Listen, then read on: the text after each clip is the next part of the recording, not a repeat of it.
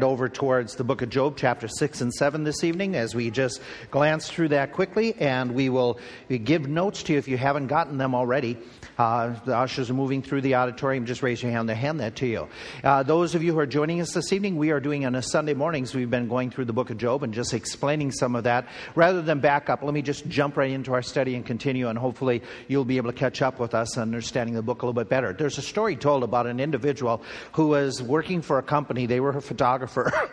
for a national news media, and uh, they were there was this fire going on out west, and they wanted to be able to get close and get pictures and get some uh, photographs of. But the smoke was now coming into that region, so they couldn't even get close to get some of those forest fire pictures that would want to be seen over national media. So what they did is they called their home office back on the East Coast, and they mentioned, "Would it be possible if you could charter me a plane? Give me a small plane so that that pilot could fly me above the fire, and I can get some shots above the fire itself." And the home office thought it was a great idea. So they made the arrangements. They communicated back to the photographer here, you need to go to such and such an airport. The plane will be waiting for you. So they hurried over to that airport and they jumped out of the car with their camera equipment and they saw there was the plane, the guy's inside, the door is partially open. Surely that's got to be my plane.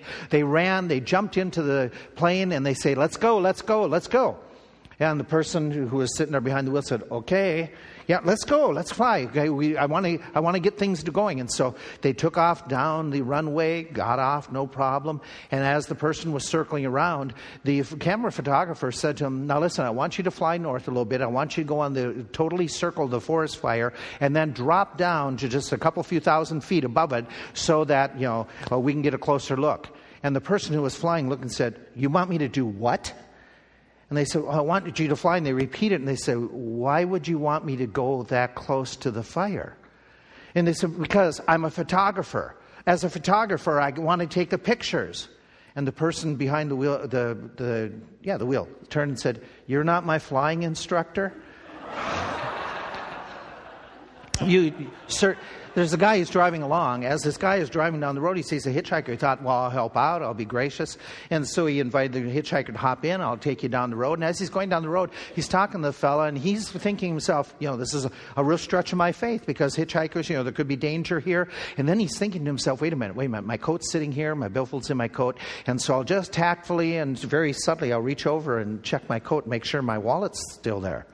And he reaches over, and the wallet is gone pulls over to the side of the road and says, I want you to get out. Give me my wallet and give me, give me the black wallet, he said, and get out. And the guy gave him the black wallet, got out. The fellow who was driving the car drove home, walks in the house, and he starts unloading on his wife about how I tried to help this guy out. And this guy did this, this. And as soon as he mentioned his wallet, his wife said, Oh, I forgot. I found your wallet here this morning. You left it before you went. It wasn't the hitchhikers, you know, stealing it. He got the hitchhiker's wallet.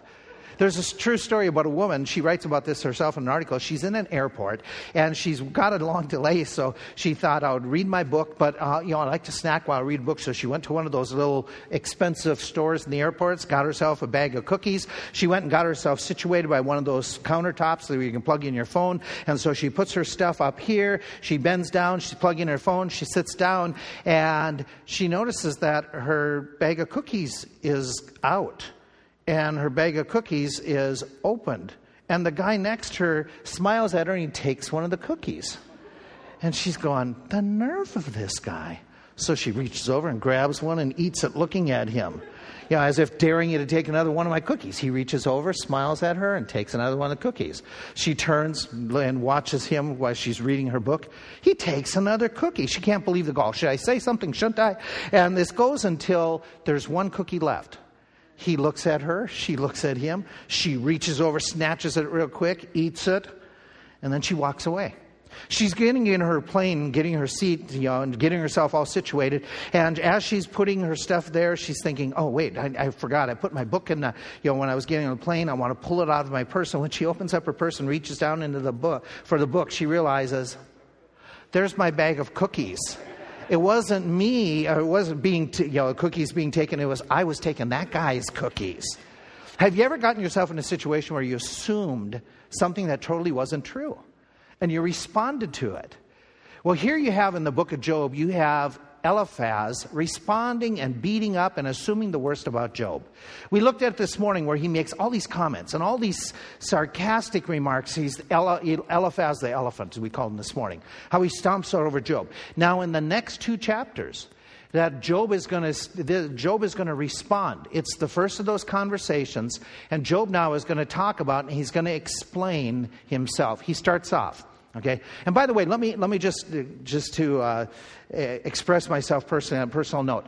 What I'm trying to do now in this series is I don't want to be bogged down in it, but I want to give you a sense so that when you read the book in the future and as you study it on your own, you have a sense of the flow of the book. So sometimes we'll we'll look at some verses in depth, but sometimes we'll just gloss through them. May I encourage you to do something? I have found this to be extremely helpful in the last uh, couple months going through and reading the book, and I've tried to been reading the book at least several times every week in its entirety. I'm going to encourage you to do something. Get several different English translations and read Job. Because it's poetic, it is really hard to get it. And because the difference in the different English translations, it would behoove you, it would help you to read several different types of translations. And you can think, say all you want about different translations, but for the most part, there isn't manuscript debate over the Old Testament and the book of Job. That's just, that doesn't happen. It's more in the New Testament. So get a decent translation, look at it from two or three different translations. That should help you to be able to get the gist of it. Because it's poetry, and sometimes different people have a different idea what was the poetic word that could be used. Multiple translations helps. So I'm using, and I'm sitting here with my King James uh, this evening. So let me just walk you through, and some of you will have different wording, which is okay, but we'll get the gist of it. The first part of the chapter six in his response, what happens is Job starts off and he answers and he says, and look at verses two, three, four, five. He is going to say to him, he is going to say, the reason I said what I did and he's going to give because Eliphaz said you spoke, uh, you weren't right in what you said, and he, Job's going to say, okay, let me let me tell you where I'm coming from. And remember in chapter 3, Job was very, very dark in his comments. He was saying, I want to die, I want to die, but the one thing I fear is that I'm away from the Lord and I don't know why God is against me. I don't know of any sin that I have done, but I'm in a miserable state. And Eliphaz has said, Oh, you shouldn't have said that. The real uh, reality is you've sinned. Job's going to respond, so no, no, here's the reality. The reality is I am really burdened. My struggles are as, as heavy in my heart as if you took a whole pile of wet sand and you weighed it. Now, the words are very clear. He's saying that, that you take wet sand and you weigh it, it's going to weigh a whole lot more than regular sand that's blowing in the desert. And so here he is, a desert, desert uh, nomadic type of a man who's living there, and he's talking about how the ocean sand is so heavy. That's the way my burdens are.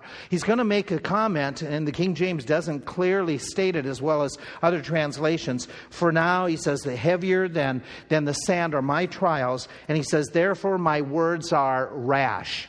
I have spoken words that have sounded uh, harsh. I have spoken words that would make somebody want to choke you know, or me choke on my words. And so he says, "What I, I admit that what I said may have been may have been abrupt, and what I said may have been sounding really, really, you know, antagonistic towards the Lord. But he said they were rash, they were impetuous words. But I said them just because this is my heart." And then he goes on, he says, Here's what I think. I feel as if God is attacking me. I feel that God is, God is shooting poisonous arrows at me, and they keep on coming, almost like a Gatling gun of arrows that are pouring against me. He says, and I, and I don't understand why. But all those trials, and by the way, you understand why he is saying that God has just kept on, kept on, kept on shooting me. There was the robberies. There was the, the fire that came down. There was again another band of invaders. There was the loss of his children. There was all of a sudden his illness. And so it just one after another, after another, after another. Remember the, what we read in Job chapter 1, we reminded ourselves this morning. As that servant spoke, somebody else came up and gave another tragedy that, that afflicted Job. And so he says these are just happening in a, in a very speedy fashion. And he says they're arrayed against me. They're coming in great numbers against me. And I feel like you know, that, that God ha- is angry with me for what reason I don't know. And if I sounded like I was really complaining, he goes on and he uses some analogy from the animal world. He said, The only reason that the, uh, the donkey will make noise and all of a sudden bray all out is the donkey is hungry. He's not satisfied. Things are not right. The only reason that the ox will start bellowing is because the ox has a need and he's in something's discomfort, something's wrong. They're hungry or, or they're in pain. And so those animals make noise. I'm like those animals. I'm making noise because I don't feel satisfied. I don't feel like I'm in a manger and everything is peaceful. And so he goes on after he makes those comments in verse 5 and 6 about the braying of the animals, explaining why he said what he did, because I'm hurting. He says in verse the end of verse 6, he says, Or is there any taste in the white of an egg? The things that my soul refused to touch now are sorrowful, that I might have this one request. And he, he basically is going to now shift in saying, I'm going to, here, here's where I'm at. I, am like an animal that's hurting or an animal that's hungry. I, I, am, I am not satisfied with things that are going on. It's like I'm eating the whites of the eggs without salt and there's no savor. Everything in my life feels tasteless right now. In fact, he's going to make a comment. He says, All the foods around me, they are loathsome. They're like putrid meat. They are like spoiled meat. I don't have an appetite, and it feels like nothing is satisfying in my life right now just because, and you've, some of you have been there in the middle of a trial, in the middle of a death, in the middle of cancer, in the middle of a disease, in the middle of something problem, a problem with your kids, you don't eat. You, you don't feel like a peace that is overwhelming. Your nights are disturbed. That's what Job is saying I'm going through. That's why I said what I said. You fellows, you're sitting here, you three men who are great that you came and sat, but everything's going well with your life. Your bank accounts are good, your, your bellies are full. I don't feel that way, and I just, and I'm struggling, and I don't understand why God is doing this to me. Why, and again, Job thinks God is angry with him. He doesn't understand. And so then he goes on and he says, in, in fact, those sufferings that are heavy like sand, that are making me be like an animal, loud in my braying or my bellowing. He said, Those things have made me come to a point where I, it's true. You may, you may think I'm a weak Christian, but Job isn't pretending here. He isn't trying to be something to everybody else around that says everything's fine, everything's fine, but I really feel miserable. He is saying, Guys, you're my friends. I'm speaking honestly with you. Where I feel like I feel like I need an end to this suffering, like I said before in chapter 3. He goes on, he says, I wish God would grant me my request. I wish that my life would end because then I'd have some peace. I wish that God would loose me. He uses a term, if you look in the, in the passage, he says, If God would loose me, it is the idea of freeing a prisoner. He feels like he's a prisoner in his trials. If God would just, and he uses the word cut me off, it's the idea of severing the thread. It's a weaving term. And he says, if he would just cut me off so that I would be done with all of the chaos of the weaving of life. And he makes the final comment. He says, now, and this is an important comment in the middle. of it, He says, now, don't misunderstand me. I'm not willing to, to uh, and I'm not at a point where I want to deny the Lord. That's where he, he makes this comment if we jump down. And he says uh, in verse 9, oh, oh, that he would loose his hand, that he would cut me off. Then should I have com- comfort. Yea, I would harden myself in my sorrow, but let not spare. For I have not concealed, I have not denied, I have not hidden, I have not put off, is the Hebrew word. It's not, I've, it's not the idea of concealed like English. Okay, that's unfortunate. After the years, the word concealed has changed over English, over the years in English. The word concealed means I have not rejected the word of the Lord. I have not put it away from me. I've not hidden it or put it in a closet and forgotten about it. He says, I, am still trying to follow the Lord, but this is where I'm at. I am really in pain. I come to a point where he says, I don't feel like I have any strength left. Look at how he makes that comment. What is my strength, verse 11, that I should hope? What is my end that I should prolong my life? Is my strength the strength of boulders and stones? Is my flesh, my muscles, are they like brass? He says, Is my help coming from within me? Is wisdom driven quite from me? He says, I, I just feel totally exhausted. I don't feel like you look at me and people might say, "Oh, you're so strong. You're so mighty and you're handling you're handling a death the right way and you're handling this." He says, "I don't feel like that. I'm not pretending with you. I feel weak.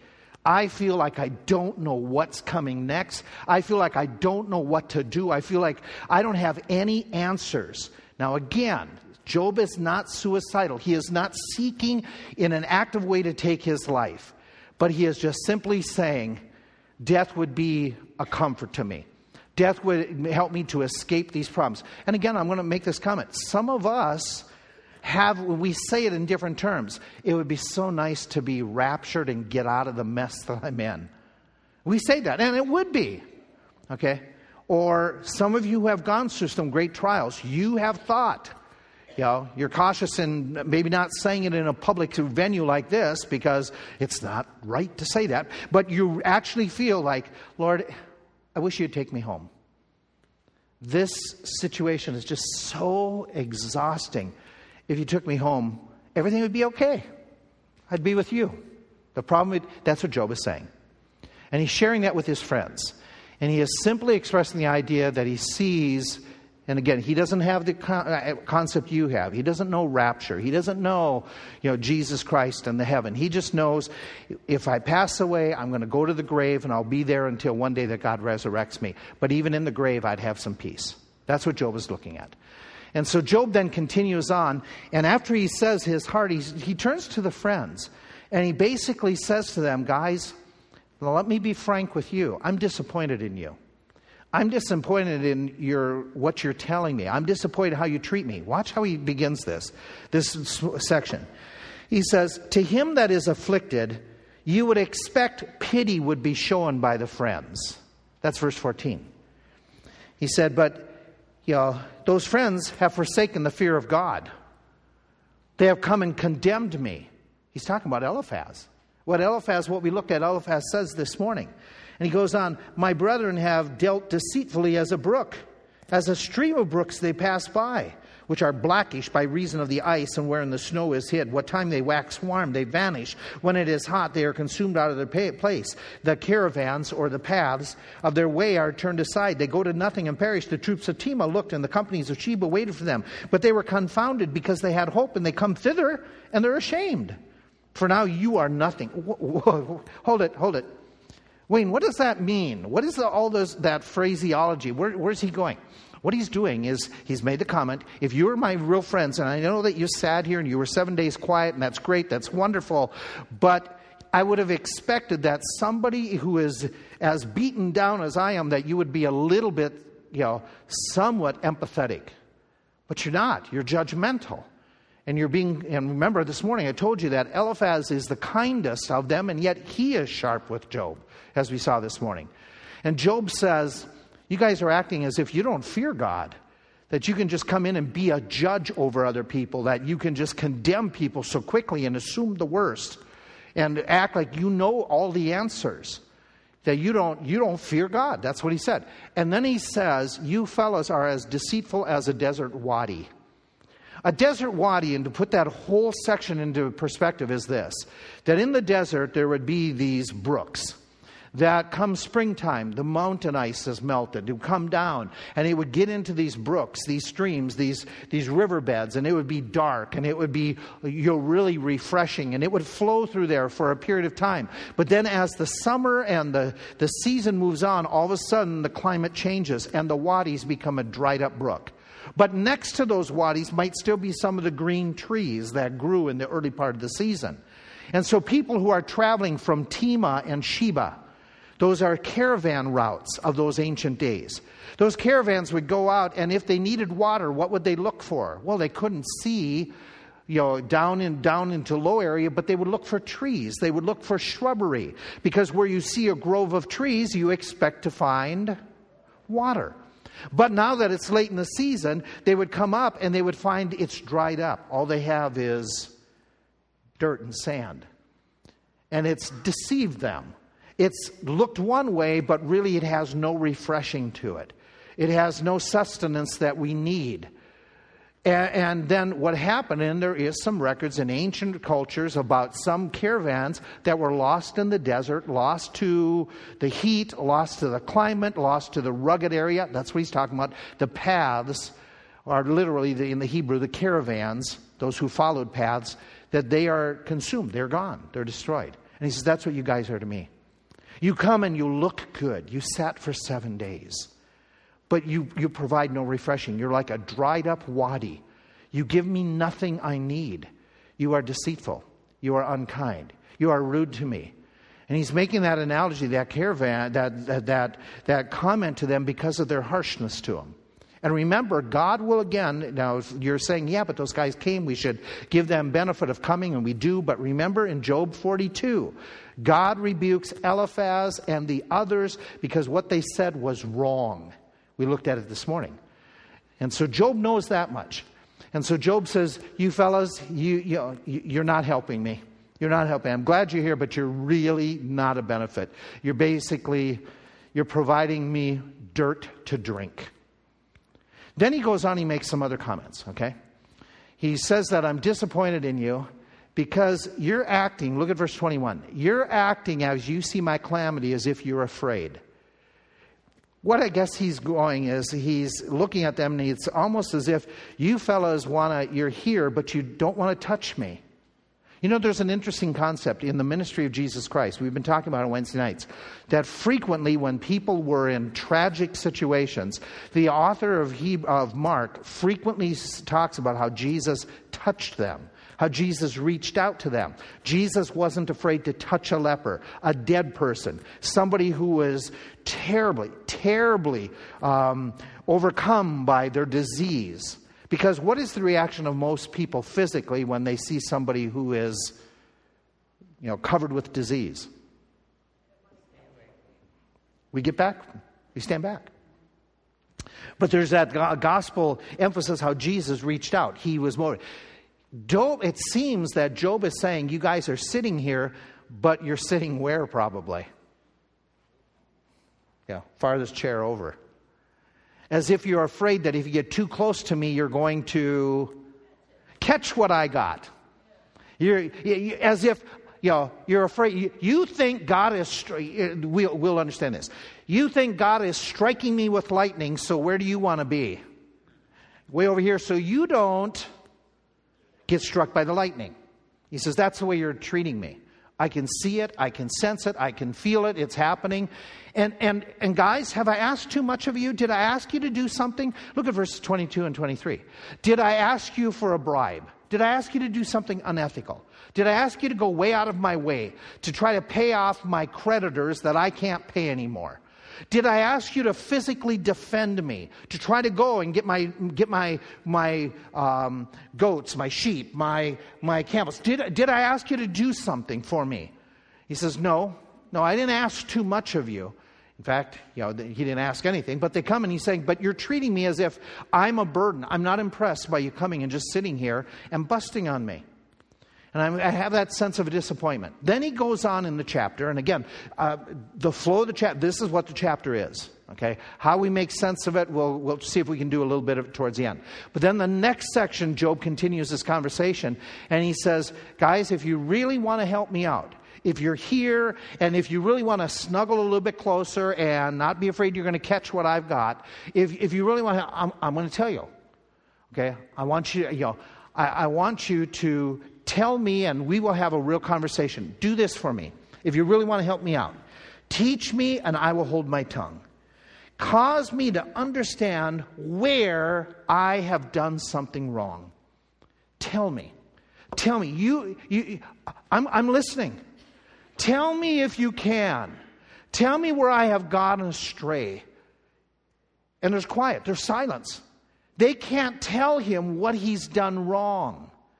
They're just convinced he's done wrong, but they don't know. They've, they've falsely assumed. He says, Please tell me, you are treating me like I, am really, like, I, like I'm, a, I'm an orphan. An orphan that is basically of no value, no benefit to you. Yes, there's, you, you can help out and you can have a charitable duty of helping to provide some food for the orphan, but you don't want to be bothered. You're here doing your charitable duty, but really you don't want to be invested in me. It's kind of like where you and I do this at times to others, or others do it to you. We walk up and say, How you doing? And when they start telling us, I didn't mean for you to tell me. I really didn't want to hear because I'm busy. He says, That's the way you're, you're dealing with me. You're kind of pa- pacifying your own conscience that you have done something charitable with the orphan, where in reality, you're kind of like Joseph's brothers. You're digging a pit for me. You know, you're not helping me out. You're, you're causing a snare here. And so he says, but, but I would listen. And he says, So please, please, look at me, look at me, look at me, tell me, look at me. Now, therefore, be content, look upon me. It's evident. I'm not lying to you. I'm not, I, I, tell me what I have done. Please, please don't divert your eyes from me. Please don't, don't be disgusted by my appearance. Please give me an eyeball to eyeball conversation. You tell me what I have done wrong. I am more than willing. I, I, I'm telling you the truth. All I ask is if you be honest with me. If you know what I have done wrong, tell me. You all say that I've done wrong, but is there iniquity in my tongue? Is there something that I have done wrong? Then Job continues his conversation into chapter 7. It's a continuation. If your Bible doesn't mark it, mark it. That chapter 6 and 7 is a continuation of his conversation. That Job continues to speak, and what happens in chapter 7, there's a shift. This time he is speaking more to God. He is now lifting up his eyes, lifting up his voice, and he's speaking about, God, let me talk to you. And my friends will kind of listen in on my prayer. And what he does now in this next few verses he says, God, and he goes right back to the same thing God, I'm going to tell you, I struggle. I am, I am really, really being afflicted here. And he shares his pain. And the word that we're going to use is he laments. He isn't complaining. He isn't being bitter towards God. He is just saying, like, like Jeremiah did. He is just saying, like Moses did at times. He is just saying, like the Apostle Paul did at times, where he says, Lord, please remove this, this thorn of flesh that buffets my flesh. He is like David, where David just says, I am overwhelmed throughout the Psalms. Lord, I don't understand. I just don't understand. And they share their heart authentically with the Lord. They are not pretending to be something that they're not before God Almighty. They are not pretending that everything is okay. They don't understand, and they're just saying, God, this is where I'm at.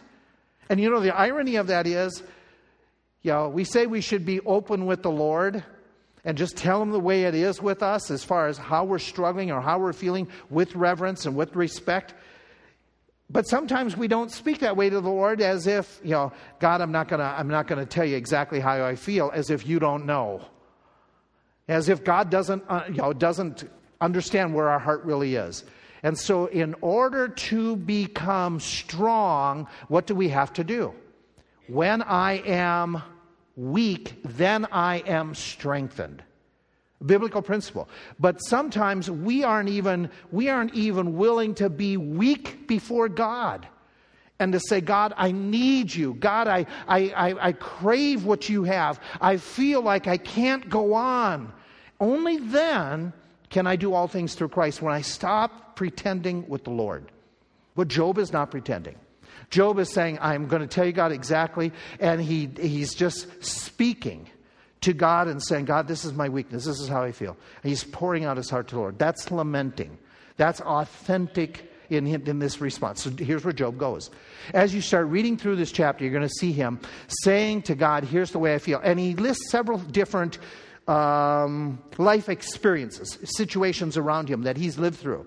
He says, God, this is what I feel. I feel like I'm, I'm, I'm a field worker who is doing hard labor.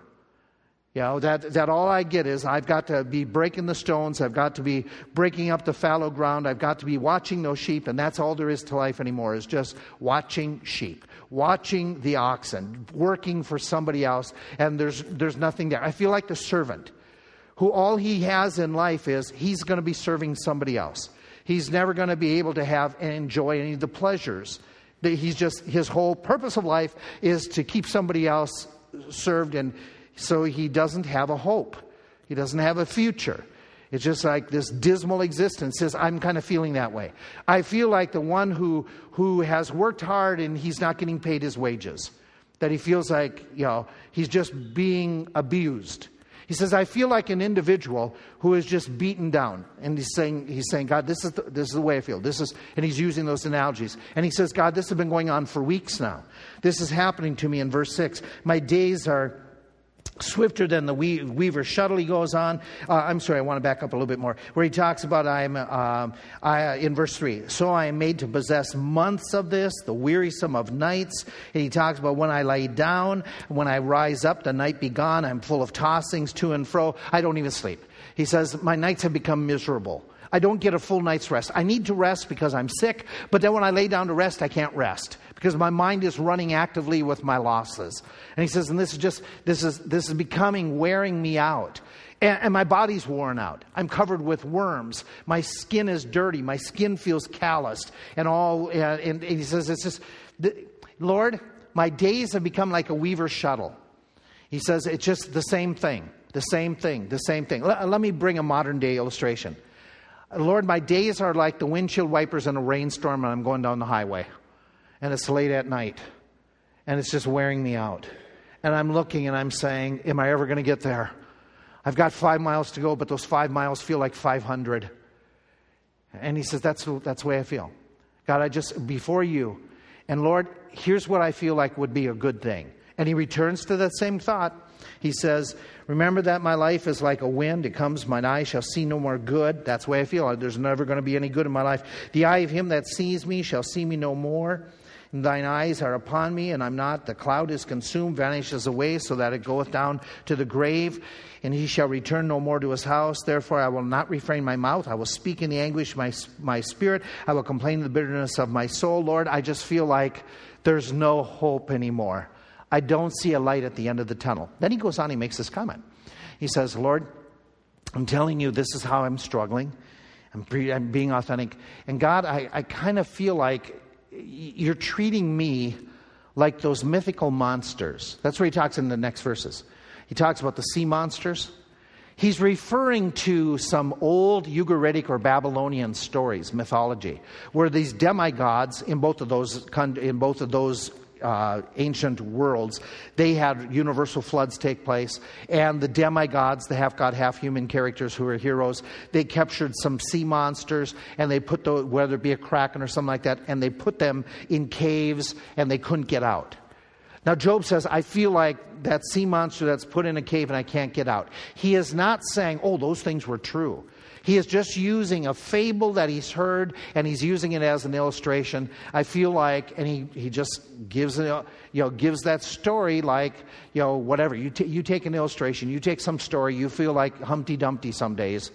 Okay? It doesn't mean that you believe Humpty Dumpty was real, but you say, I feel like Humpty Dumpty who's broken and nobody can put me together again. That's all he's saying. But he's using the mythology of that day. So that's what those verses are referring to. And he's just talking, continues on, and he says, God, um, I feel like, you know, even when I go to sleep and I need my rest, I don't get my rest because terrifying dreams come. They wake me up. I have nightmares. I have nightmares of, those, of, the, of the tornado taking my kid's life. I have night, nightmares of all the tragedy, and I can't even get the rest that I need. And he says, So I would, at this point, I would choose, you know, if it happened to me, if all of a sudden, you know, if all of a sudden I choked and I couldn't breathe anymore. If all of a sudden, you know, something happened where death, okay, uh, that would be my relief. And I know this is a very dismal, dark comments that he's making, but he says, you know, this is the way I'm at. And then he makes a comment. It's interesting, and it, and it doesn't make sense to us until we, you know, give an analogy. He goes on, he says, my, my soul would choose that strangling. I loathe, I would not live always. Let me alone.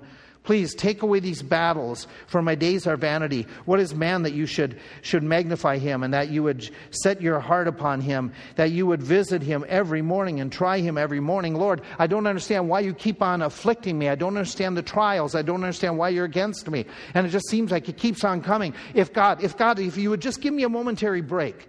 That's where he makes this comment. How long will this evil not depart? Let me alone till I swallow my spit. Now, You go, what? Let's phrase it. Now, that's an Old Testament, Old Ancient New Eastern expression that is similar, same thing, but different than what we use. Sometimes we say, things were coming at me so fast I didn't even have time to catch my. That's what he's doing. Things are coming at me so fast I didn't even feel like I had time to swallow my spit. And he says, you know, relief? Please, some relief. So after he said all this, and after he's saying, God, I'm overwhelmed, I'm just overwhelmed, that's where he's at. And he says, I don't think I can take much more. Then he makes another comment. And all of this leads up to here's where he maintains righteousness. This is where he is still godly in all of this. He shares his greatest desire at the very end of the chapter. He says, God, again, let's go back to where we were several weeks ago when we started this and where we were this morning. What is Job's greatest fear? He says, The thing that I feared the most, it's come upon me. What was that? It wasn't an illness, it wasn't losing his kids. It was he thinks that God and he are, they're separated. He thinks he has broken fellowship with God in some way, somehow. He doesn't know that. He, he, he, he says, It's not me, but somehow, some reason, God, you have turned against me. That's my greatest fear, that God would turn against me. So now, keeping in mind his greatest fear that he and God would not be like this anymore, here's where he ends up again at that same spot. Where in verse 20 he makes this comment. If, by the way, in your Hebrew, it is not I have sinned, it is if Conditional. If I have sinned, what shall I do, preserver of men? Why have you set me as a mark against thee, so that I am a burden to myself?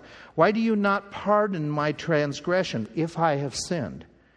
Why not take away my iniquity? In other words, Lord, I don't know of anything I've done wrong. I don't know why I am suffering all these trials. And He doesn't. But God, if there is something that has broken our fellowship, if there is something that I, I, I don't know, then please, please, please forgive me of it. Do, do you follow where this man is at? This is righteousness. Righteousness is desiring that you maintain a fellowship with God. How often? All the time all the time. And Lord, if there is something that I have done to offend you, please forgive me. Please. And, and he's fessed up as far as he knows, but he is expressing this same idea. He says, if these guys, if, if it's true, I don't think it's true, but if I've sinned, then please forgive me of it. Let me know what I have done wrong. Let me know why you have turned against me, because that's what he thinks is happening, and forgive me. Please forgive me. In other words, here's where this man is. He wants to know that he is in close communion with God. And he says, God, I will do whatever it takes on my part to restore the close fellowship with you, because that's what I want. I want to be able to lay down my head at night and say, It is well with my soul. I want to be able to say, Nothing between my Lord and my Savior. I want to be able to say, Search me, O God, and know my heart. That's where Job's at. That's, that's his answer. Please, God, let me be close to you. Now, we don't want to assume the wrong things like others have done. And Job is not assuming the wrong thing, he is trying to be very authentic. And What Job provides for us is some important lessons. Let's remind ourselves life can be painful and overwhelming even for a believer. That's a reality. Righteous people may have trials. We often know this that other people will disappoint us. We mentioned this this morning. Do not react. Do not uh, get mad at those people or at the Lord because of it. But even then, when life is overwhelming us, even then, when others don't express kindness, do what Job did. I have not denied the Lord. In the midst of this, I have determined I will not deny the Lord. Make sure you do not, you do not sin against God. Let's add another thought here. We need always to remain open to sound godly advice. Job, even though he disagrees and doesn't understand where they're coming from, but if you guys can tell me, if you, I, I, I will keep my tongue. I, I think you're coming from the wrong basis, but if you have some truth that I have done wrong, please, I will be humble enough to be taught. We need to be, be open to godly counsel. We need to be open to be able to say, God, you know, show me. We can and should be open and honest with God. If we're going to have God strengthen us, we must be able to say to the Lord, here's my weaknesses. This is why I need you. And by the way, let's just lay it out there for, for what it is. We don't run to the Lord if we feel comfortable and confident.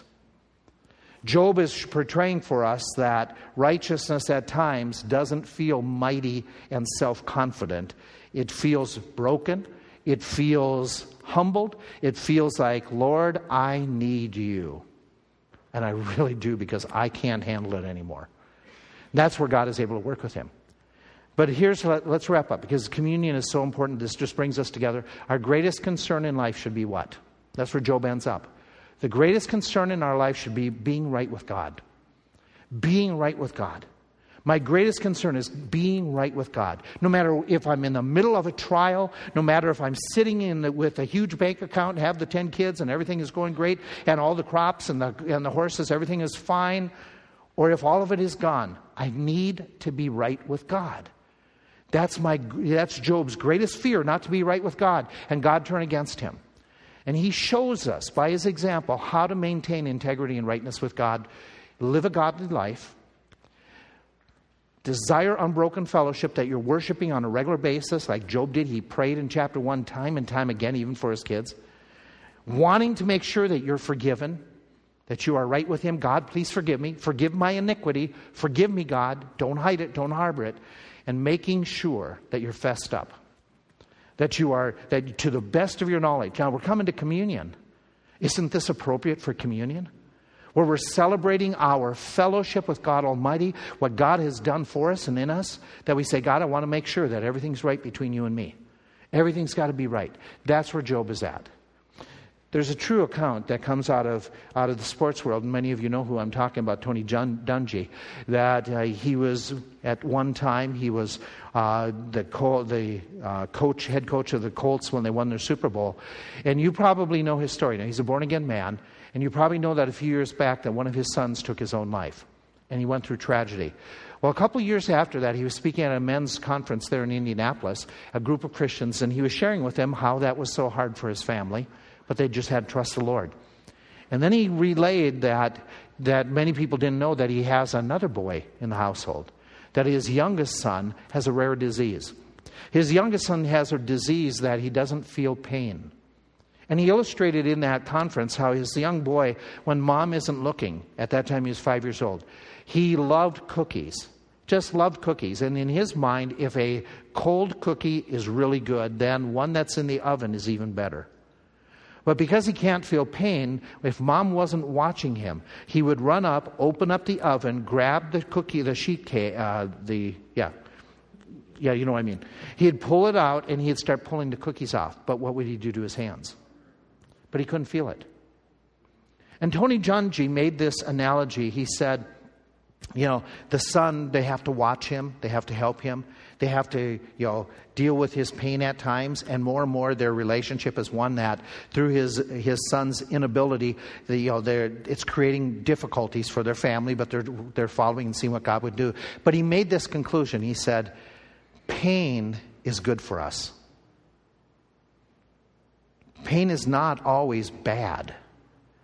Pain is something that will help us to understand what could be harmful Pain that sometimes drives us to where we need to run, away from dangers, close to the parent for guidance. And Dungy concluded by saying, Guys, the pain that I felt with my son's suicide was a real blessing in my life. Not that I don't miss my son, but he went on, he said, That pain helped me to draw closer to the Lord. That pain is what Job is saying was good for him, and that'll be our conclusion. But as he went through the pain, he wanted to make sure he was right with God, right with God, right with God, right with God. Do you have that desire tonight?